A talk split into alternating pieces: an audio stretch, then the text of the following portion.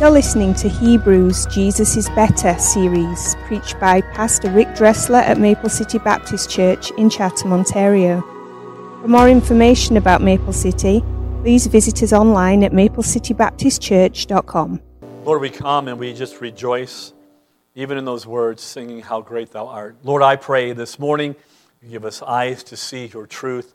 I pray that in the assembly now, at this service, you would speak freely and clearly. Lord, I pray that the message would sink into the hearts and lives of those who are here this morning. And Father, I pray above all that Jesus Christ would be glorified. And as we leave this place, if there's one here that doesn't know you, may they today see the glory of Jesus Christ.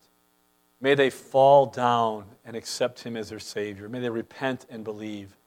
And Lord, for those of us who do know you today, May we leave this place changed, profoundly changed. Lord, that we'll live out this week what you have for us today. We ask in Jesus' name. Amen. You may be seated. Again, good to see your faces. I'm glad that you're here. And I'm glad I'm only doing two services today, so I got so much energy. I might run around. Who knows what I'll do? All right? I don't know what I'll do. So take your Bibles this morning. Look at Hebrews chapter 10. The text is Hebrews 11, but we'll be in Hebrews chapter 10 to start with. For those of us who grew up in the 80s, which is not all of us, but many of us, you might be familiar with this pop song, You Just Gotta Have Faith. Some of you are, and some of you will be singing this the rest of the day, and you probably should not. But it reminds us that everyone is a theologian. Everyone. Everyone has thoughts about who God is and what faith plays in their lives. And it reminds us that there are some very good theologians and bad theologians, but we are all theologians. The world talks about faith. And in one sense, as the world looks at faith, it's ridiculous.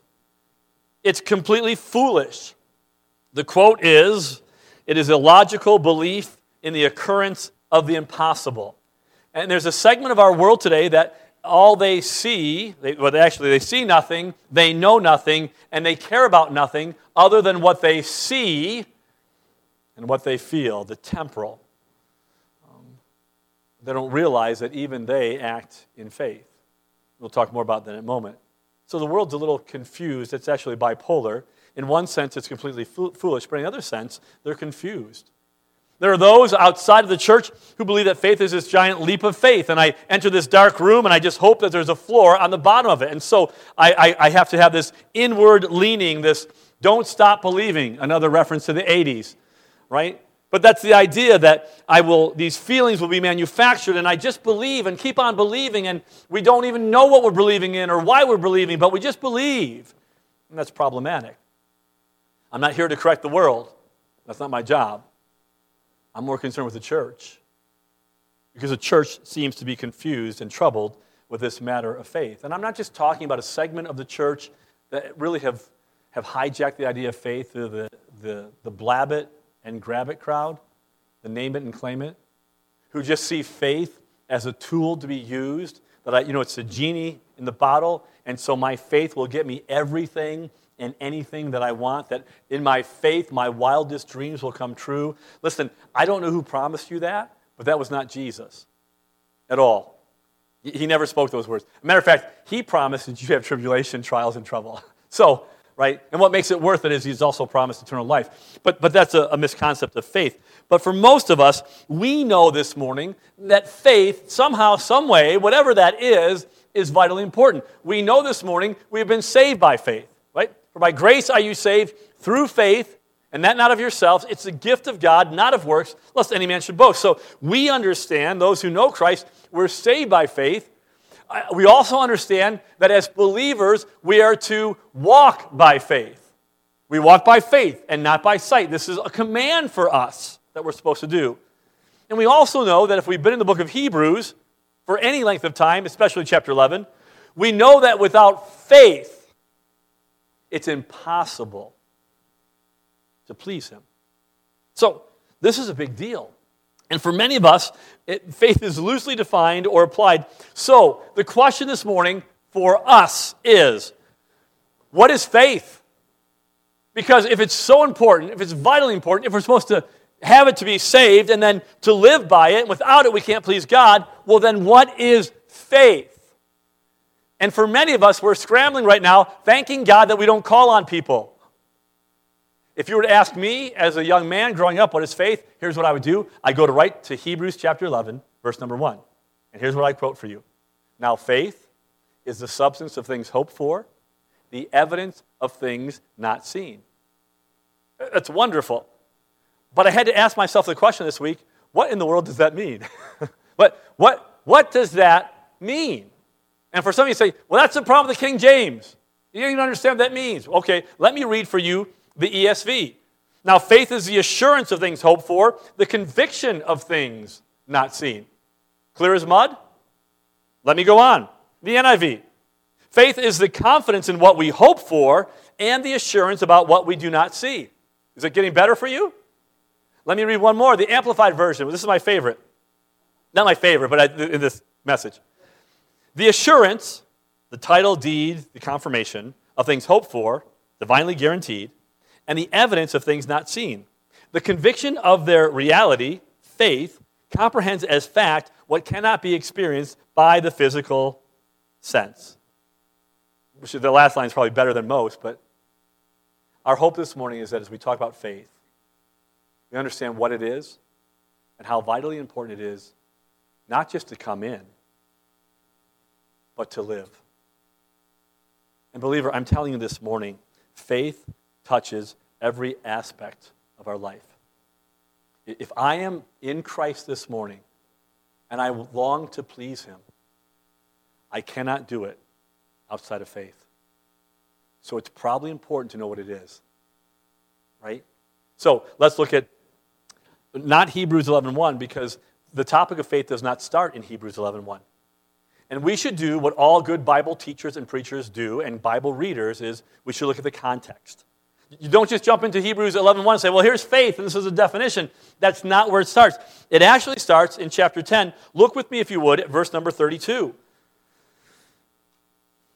And, and remember, just remember, so the writer of Hebrews is talking to a group of believers who are discouraged, who have been marginalized, who many have lost their livelihood. You'll see in a moment that they've lost their goods or their homes. Some are in jail. And there's this sense now that pressure is coming, and they're thinking, wait a minute, it wasn't this bad before I came to Christ. And I might just go back to where I came from. And so he's writing to encourage believers to endure. To endure. Now, look what he says in verse 32. In light of that, he's going to remind them, but call to remembrance the former days. Like when you first got in, here's what happened you were illuminated, you were saved, you saw Christ clearly, and you endured a great fight of afflictions. You endured suffering, partly while you were made a gazing stock, both of reproaches and afflictions. He says, You were mocked, you were marginalized, you were made fun of, right? And Partly you became companions of those who were so used. Not only were you being mocked, but your friends were being mocked, and you had the courage to say, I'm with them. Right? Remember those shirts in the 70s, I'm with stupid? And they had they pointed to the guy next to you? Both my parents had those shirts. Their marriage did not last. All right? It's probably part of the reason. Um, they were willing to suffer with other believers and say, We're on the same team. Not only that, he says, You had compassion of me in my bonds and took joyfully the spoiling of your goods, knowing in yourselves that you have in heaven a better and enduring substance. So, so stop for this is what he said. He says to these Christians, You've been mocked, you've been ridiculed. Your friends have been mocked and ridiculed. And, and I have to tell you, some of you have been out of high school way too long you forget what it's like to be mocked by somebody. It's terrible. It, it's terrible. There's nothing worse, honestly.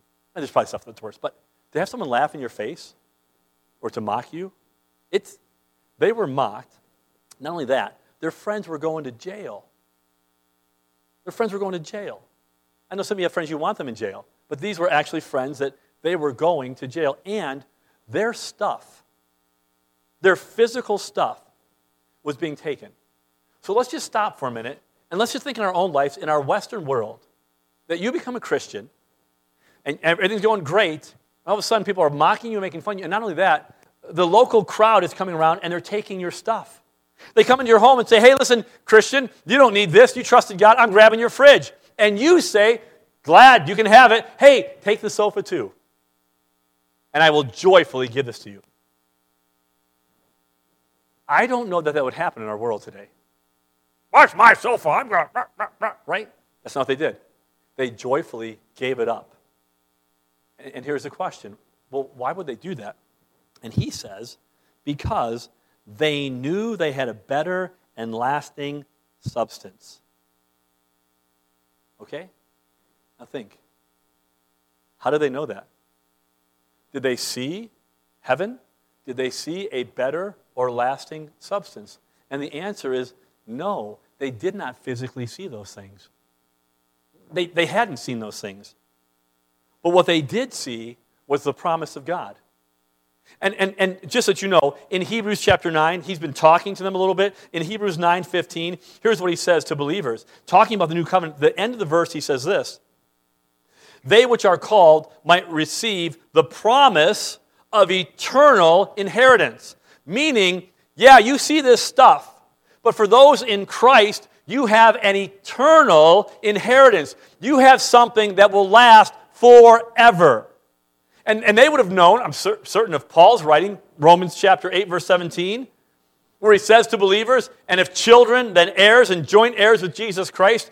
Do you know what that means? To be an heir of Jesus Christ means that everything that Jesus owns and has, which is everything, is yours. And so here's a group of people who say, as persecution, persecution comes, um, we can joyfully endure this because we know, we know we have an eternal inheritance. Look what he says in verse 35. And, and listen, as we go through this, your mind should start clicking now about faith, okay? Because this is what he's talking about. He says, Cast not away, therefore, your confidence or your boldness, the capacity to continue to bear up under difficult circumstances. And again, don't lose this. Their difficult circumstance was not that someone didn't like their page on Facebook. That, that was not the difficulty. The difficulty was their friends were going to jail and they're losing their stuff. Bear up. You need this patience. You need this endurance so that you can receive this reward. And the reward is clearly what they're hoping in that there is an inheritance for God's people. Then he does something very interesting in verses 37 and 38. He's going to quote the Old Testament. And, listen, it would be worth our while, whenever we see quotes from the Old Testament, to go back and read the context of the Old Testament quote. It's important. He doesn't pull this out for no reason. There's a reason here. And in the book of Habakkuk, or Habakkuk, I don't know how you say it, it doesn't matter to me. I, I learned it as Habakkuk, and if it's wrong, it's wrong. I'm a Gentile, I don't care. All right, that's how it goes. If you want to say Habakkuk, go ahead but I, I can't do it. So, Habakkuk is a prophet in, in Judah, and God's people are wicked. I mean, they're wicked. And he's looking around. He knows the law. He knows the promises of God. He says, God, wait a minute. Something's wrong here. Why haven't you judged your people? Because Habakkuk knew that a holy God must judge all sin. All sin. Not just sins of Judah, the sins of Canada, the sins of the church. And Habakkuk says, God, you've lost control here. Your people are sinning and they need to be judged. And God says, Habakkuk, listen, I'm on it. I will judge my people. So I was okay, good. And so, how are you going to do that, God? Here's how I'm going to do it I'm going to let the Babylonians come down and destroy this place. And now Habakkuk's like, wait a minute. You are of more pure eyes than behold evil. How are you going to take a people that are more wicked than us and judge us by the Babylonians? They're vile, they're wicked. This, God, that doesn't make sense. They should be judged. And God says, You're right. I will. I will use them for my purpose to judge my people, and I will judge them for what they've done to my people. So he does. He does that. And that's what he says in this quote. When he, when he quotes Habakkuk, he says, For yet a little while, that should come from Isaiah, I think 26. But then he says, And he that shall come will come, and will not tarry. Now the just shall live by faith, but if any man draw back, my soul shall have no pleasure in him. And what he's saying is, Hey, Habakkuk, what I said is true. I will judge my people, I will judge them by Babylon, and I will judge Babylon. And just for you history buffs, it happened. Just like God said. And so what he says to Habakkuk is, You live by faith. You be faithful, and you live your life in accordance to what I just promised you. It will come. That's God saying, My word is true. You can trust this. It might not happen when you want it to, Habakkuk, but it's coming. And then he says in, in verse 39, he's again encouraging them to, to endure and to persevere. He says, But we are not of them who draw back into perdition. And he's reminding believers that for the believers who know Christ, we are not those who draw back. In our family, and, and I'm sure you, you've all done this, that we, we had sayings that we wanted our kids to know so that they would remember to help them get on with life. And so, one of the things we said to our kids growing up all the time was this. And if you've worked at the church ever, ever with me, you'd hear this statement Helping hands get things done. Half the effort, twice the fun. Right? You've heard that, haven't you? Yeah. And, and my kids used to say, Helping hands get things done, half the fun, twice the effort. Right? They, they hated to hear that. We got that from Greg and Joyce. They said that to Kim, and Kim hated it. And so we get married, and so then we use it. That's what parents do. The things we hate, we give to our kids. And they've heard that their entire life. There are people in our church who say that today because I've said that. And today, my children say to their children, helping hands get things done, half the effort, twice the fun, right? It's a curse. That's what happens. But we also, we also said this to our kids Dresslers don't quit.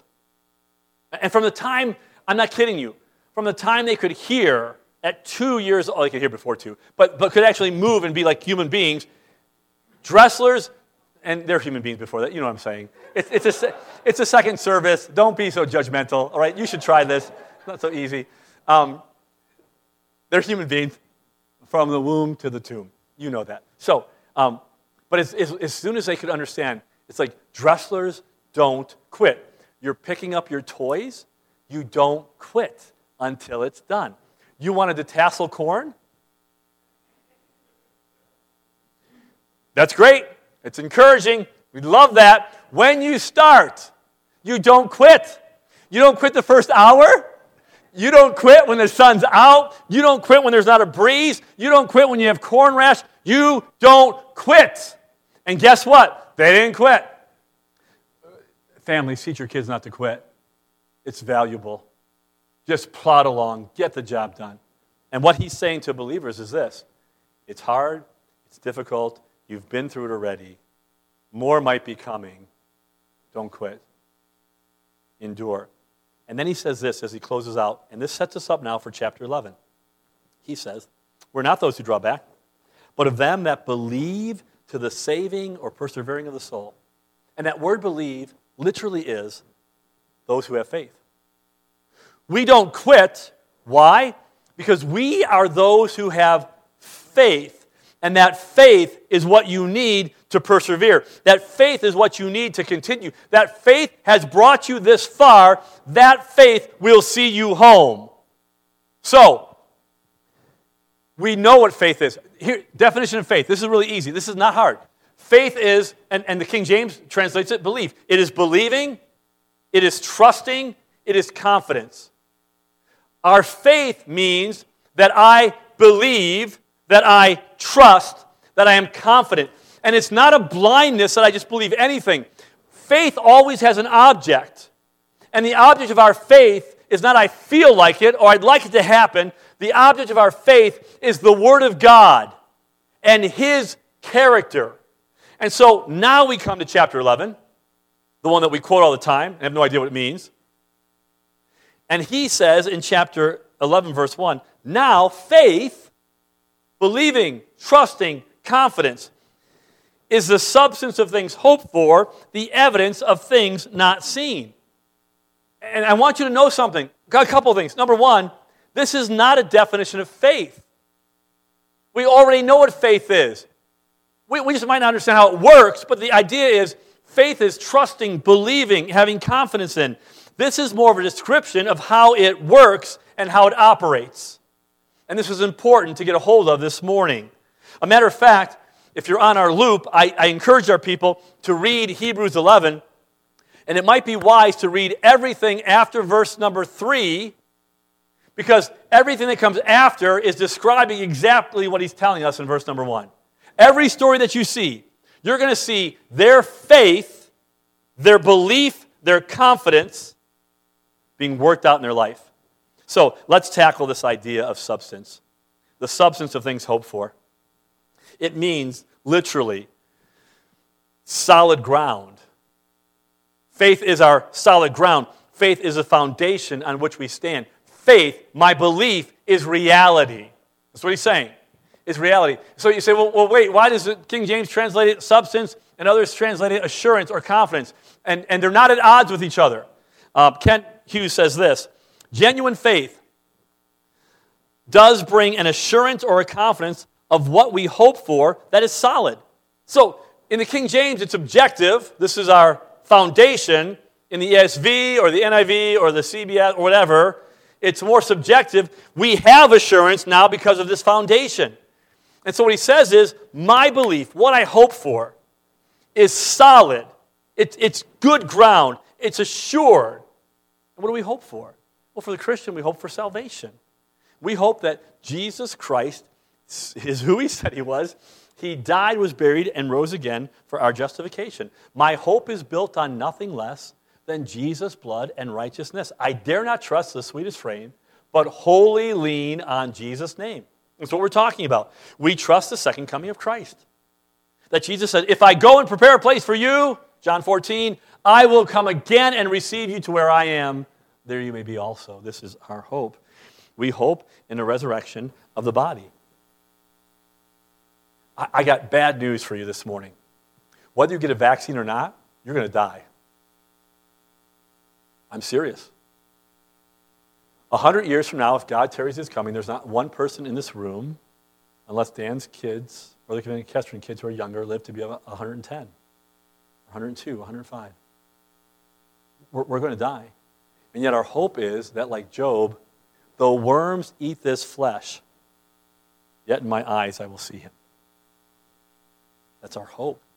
We hope that all things will be made right when Christ comes to rule and reign. This is our hope. And so we say, now faith, my belief, is the foundation, it's the groundwork um, for the hope that I have, the evidence of things not seen. And be careful with this. My whole life, honestly, my whole life, I thought, oh, these are two different things. Faith is the substance of things hoped for, the evidence of things not seen. But there's no and in between there. These are not different. They're, they're not distinct. They're not on their own. The point is that this firm foundation of my belief, as Oswald Sanders says, that this faith enables the believing soul to treat the future as present and the invisible as that which is seen. What he's saying is, my faith in what I believe is so solid that I can look at what's not seen and know it is coming to fruition. What I hope for, there is evidence of, and that's what he's speaking about. It is the eye of faith. It is not uncertain, it is clear. It is real seeing. That's why when you read Hebrews 11, there's a portion, I don't know if it's, uh, is it Moses or is it Abraham, who says um, that he, he, see, he, he saw him who was invisible. Right? That's the eye of faith. It's not fantasy, it's not worked up feelings, but it's based on God as He's revealed Himself. It is confidently laying hold on God's promises in such a way that we see the unseen. God said it. I believe this to be true. It doesn't stop there. Then I build my life on what He said. That's the confidence that I have. That's the belief I have. This substance is sure, it's solid, it's faithful, it, it, it, makes it so I can see the things I hope for are actually going to be reality, and I can trust that. The best way I think to illustrate this might be a little story, and maybe this will help. If, if you're lost so far, I'm sorry. You, I'm going to try to bring you back into this, all right? When we were in Michigan serving there, we had a youth activity and we're, we're doing something in a barn. So I took the boys with me. AJ was at, younger than seven, maybe seven, and Greg was three years behind him. And so I went to work in this barn. We were getting stuff ready for an activity. And when I looked up, both boys were up in the barn loft. There was no fence. There's no, it's a barn loft, right? You farmers, it's a barn loft. That's why I never told Kim what I was doing with the boys. I didn't know what they were doing. I had no idea. I was working, the boys were up in the loft. And I, I like to think that the, the loft was like 30 feet high. I don't, it wasn't 30 feet high. That's a big loft. I don't, I don't even know how high 30 feet is. What's this? This is 16, 20 feet in here? I don't know. Does anybody know? It doesn't matter. Anyways, it wasn't that high. It wasn't, it was like 29 feet. And so, um, you know how it gets bigger? You know what I mean? It always gets bigger. Maybe it was, I don't know. It was high. Maybe, I don't know. It, maybe 10 feet. Doesn't matter. It was high. So I'm on the ground and I, I'm, I'm getting ready to leave. AJ standing at the precipice there, and so is Greg, which your mother would have died for. And I said to AJ, AJ, I promise I'll catch you, jump. And before I got the word jump out of my mouth, that kid took off. And he was, woo! I, honestly, and I could see in his eyes there was anxiety, there was fear, there was everything going on. And he caught me off guard, actually. I wasn't really expecting him to jump. That's what fathers do. You do this. It's a great idea. I didn't expect you to do that. And so, so he jumped. I had to play like center field. I, someone asked me in the first service. I, didn't, I, did catch him. I actually caught him. I caught him. Now, you, you say, why in the world would AJ jump? And that's a good question because he's crazy, right? Why would a kid just jump? But he jumped because he trusted my words. I said it. I'm his dad. We have history together. I've never, I've never let him fall on purpose before. I didn't. Uh, maybe a couple times. But that was before he could remember. Right? He trusted. He trusted my character. And as far as he was concerned, even in fear and anxiety and the unknown, he leaped off of that ledge, and in his mind, he was already safely in my arms. That's faith. It wasn't blind faith. It wasn't, if a stranger came up to AJ and said, jump, he'd be like, you're crazy. Jump, I don't know who you are. But AJ did. Now, Gregory would not jump. and I, so he just saw his brother do it. He jumps, I catch him, everything's safe. And I said, Greg, Come on and jump, I'll catch you. And he said, Mm-mm. And I said, I will give you money. I, I, I said, I'll give you a dollar. I give a quarter as a quarter back then because I was cheap. I'm almost Dutch at times. I, will give you, I'll give you a quarter. It's like, no, I'll give you, I'll give you five dollars. He would not do it, that little atheist.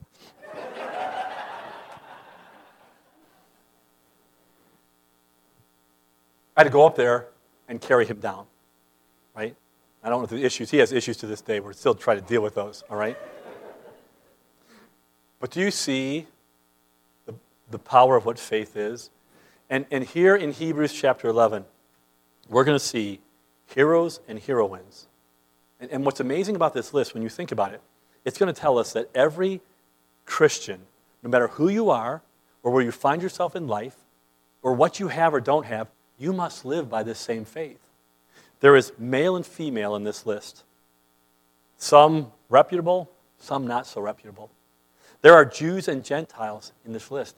There are young, like really young, and really old. Noah was old, old, like, oh, 600 years old, right? And yet they all practice faith in blessings and in burdens. You should read the end of chapter 11. It doesn't all turn out well for everyone but by faith, they did what God told them to do.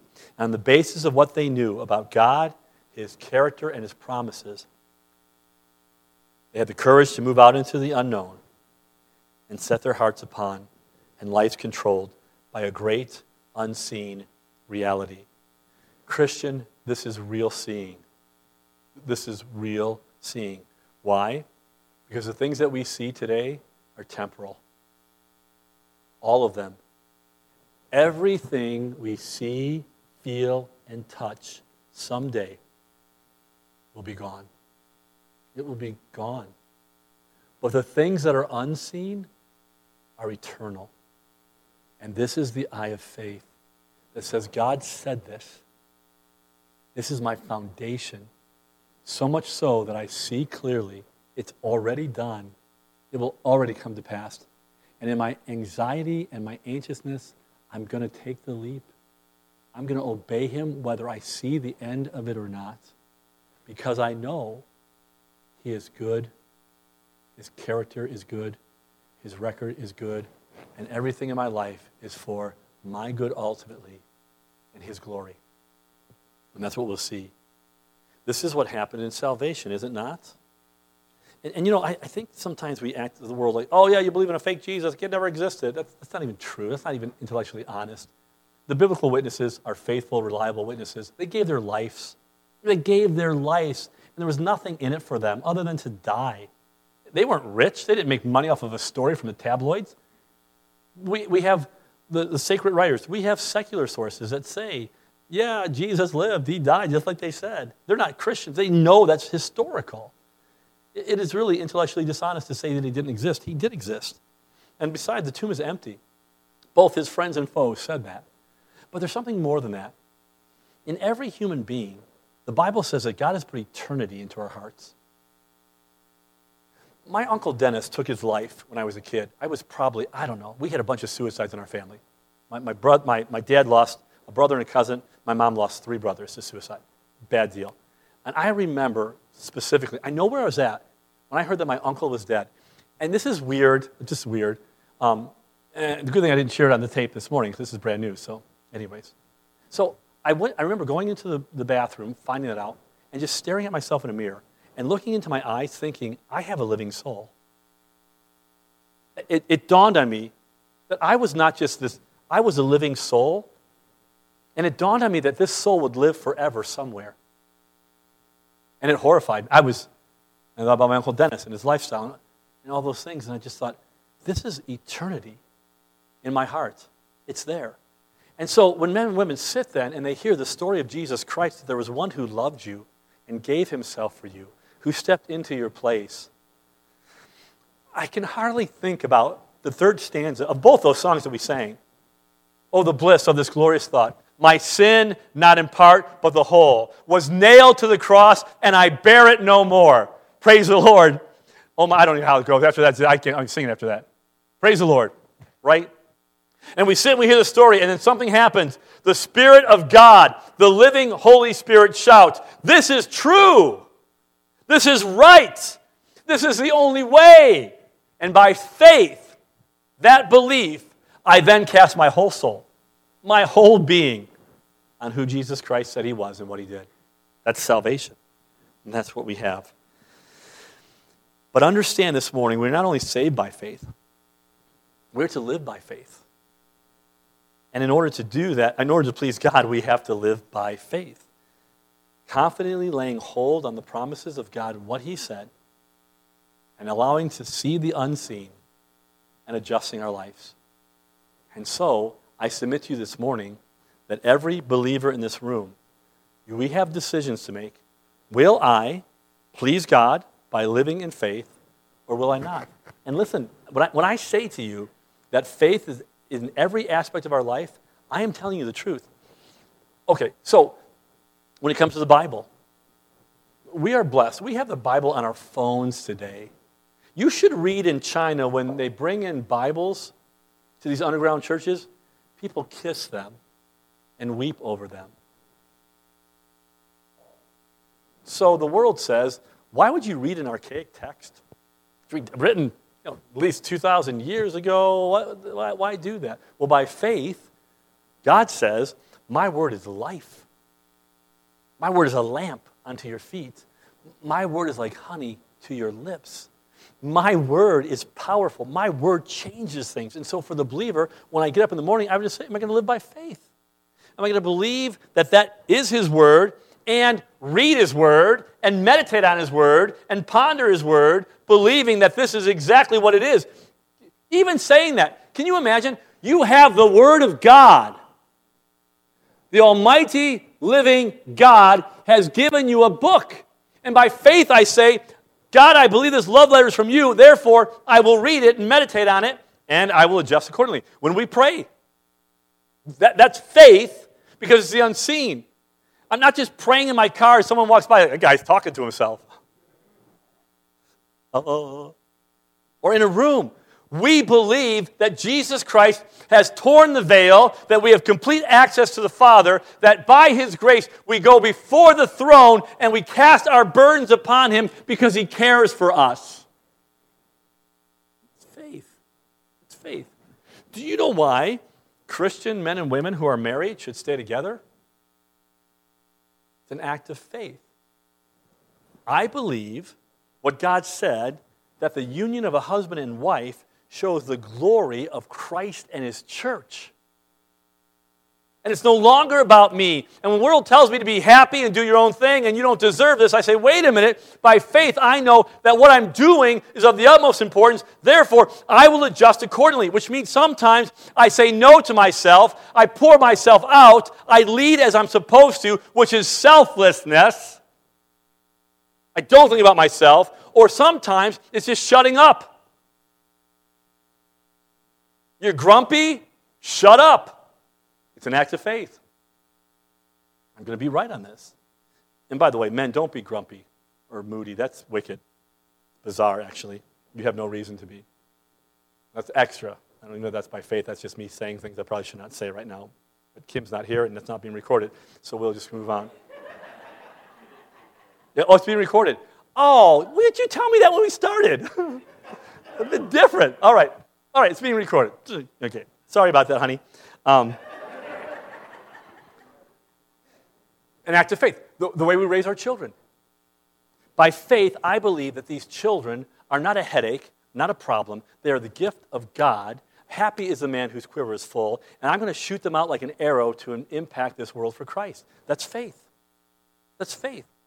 Do you know why you should go to work every day? For those who need to work every day, and, and men, you need to work every day. Right? Because it's through work, by faith, that God allows me to provide for myself and, by faith, care for the needs of others. Hey, young people, just some word of advice since I'm going crazy this morning. It's being recorded. Don't ever marry a lazy person. Ever. I'm not joking. Don't do it. Do you know why? It will be a thorn in your flesh for the rest of your life. We're not designed to be lazy. We're designed to work and be creative, and we have purpose in life. And lazy people never accomplish much of anything other than feeding their own flesh. Don't do that. And on the flip side of that, do you know why men and women in our culture should not work 100 hours a week and neglect everything else? Because by faith, I believe that this world is passing away.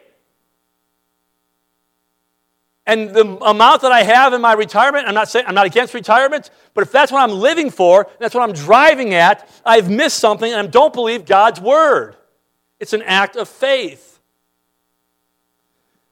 The reason I watch what I say daily, or I should, because I believe that my speech should be seasoned with grace, and then I'm going to give an account for every idle word that I speak. So, this idea of faith is not like, oh, I have faith in church. No, we have faith every day of our life. When I grab the promises of God and then I adjust accordingly. Why in the world would a man in China say, hey, we're having church, knowing, knowing he's going to prison? Why would you do that? The world says foolishness. God says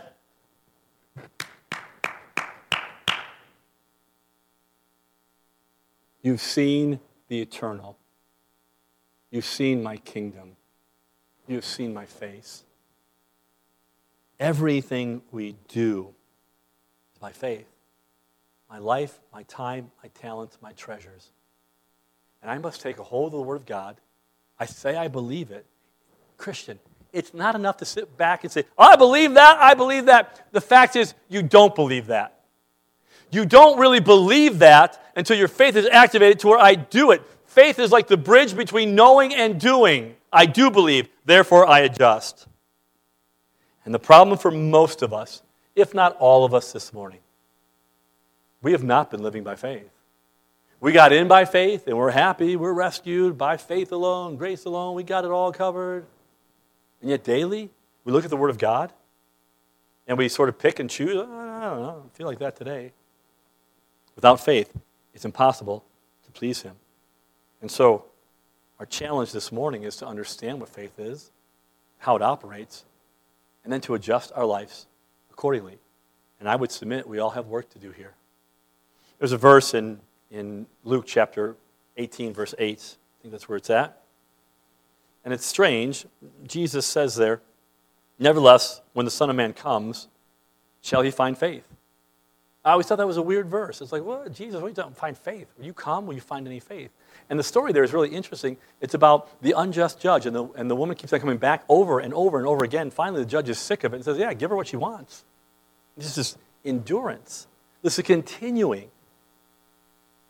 And now I understand. I wonder when Jesus comes back to our Western churches and our comfortable congregations and our Sunday deal that we do for an hour and a half, will he find any faith? Will he find Christian men and Christian women and Christian young people who say, This is God's word. I believe it. It is my solid ground, so much so that I can see the unseen.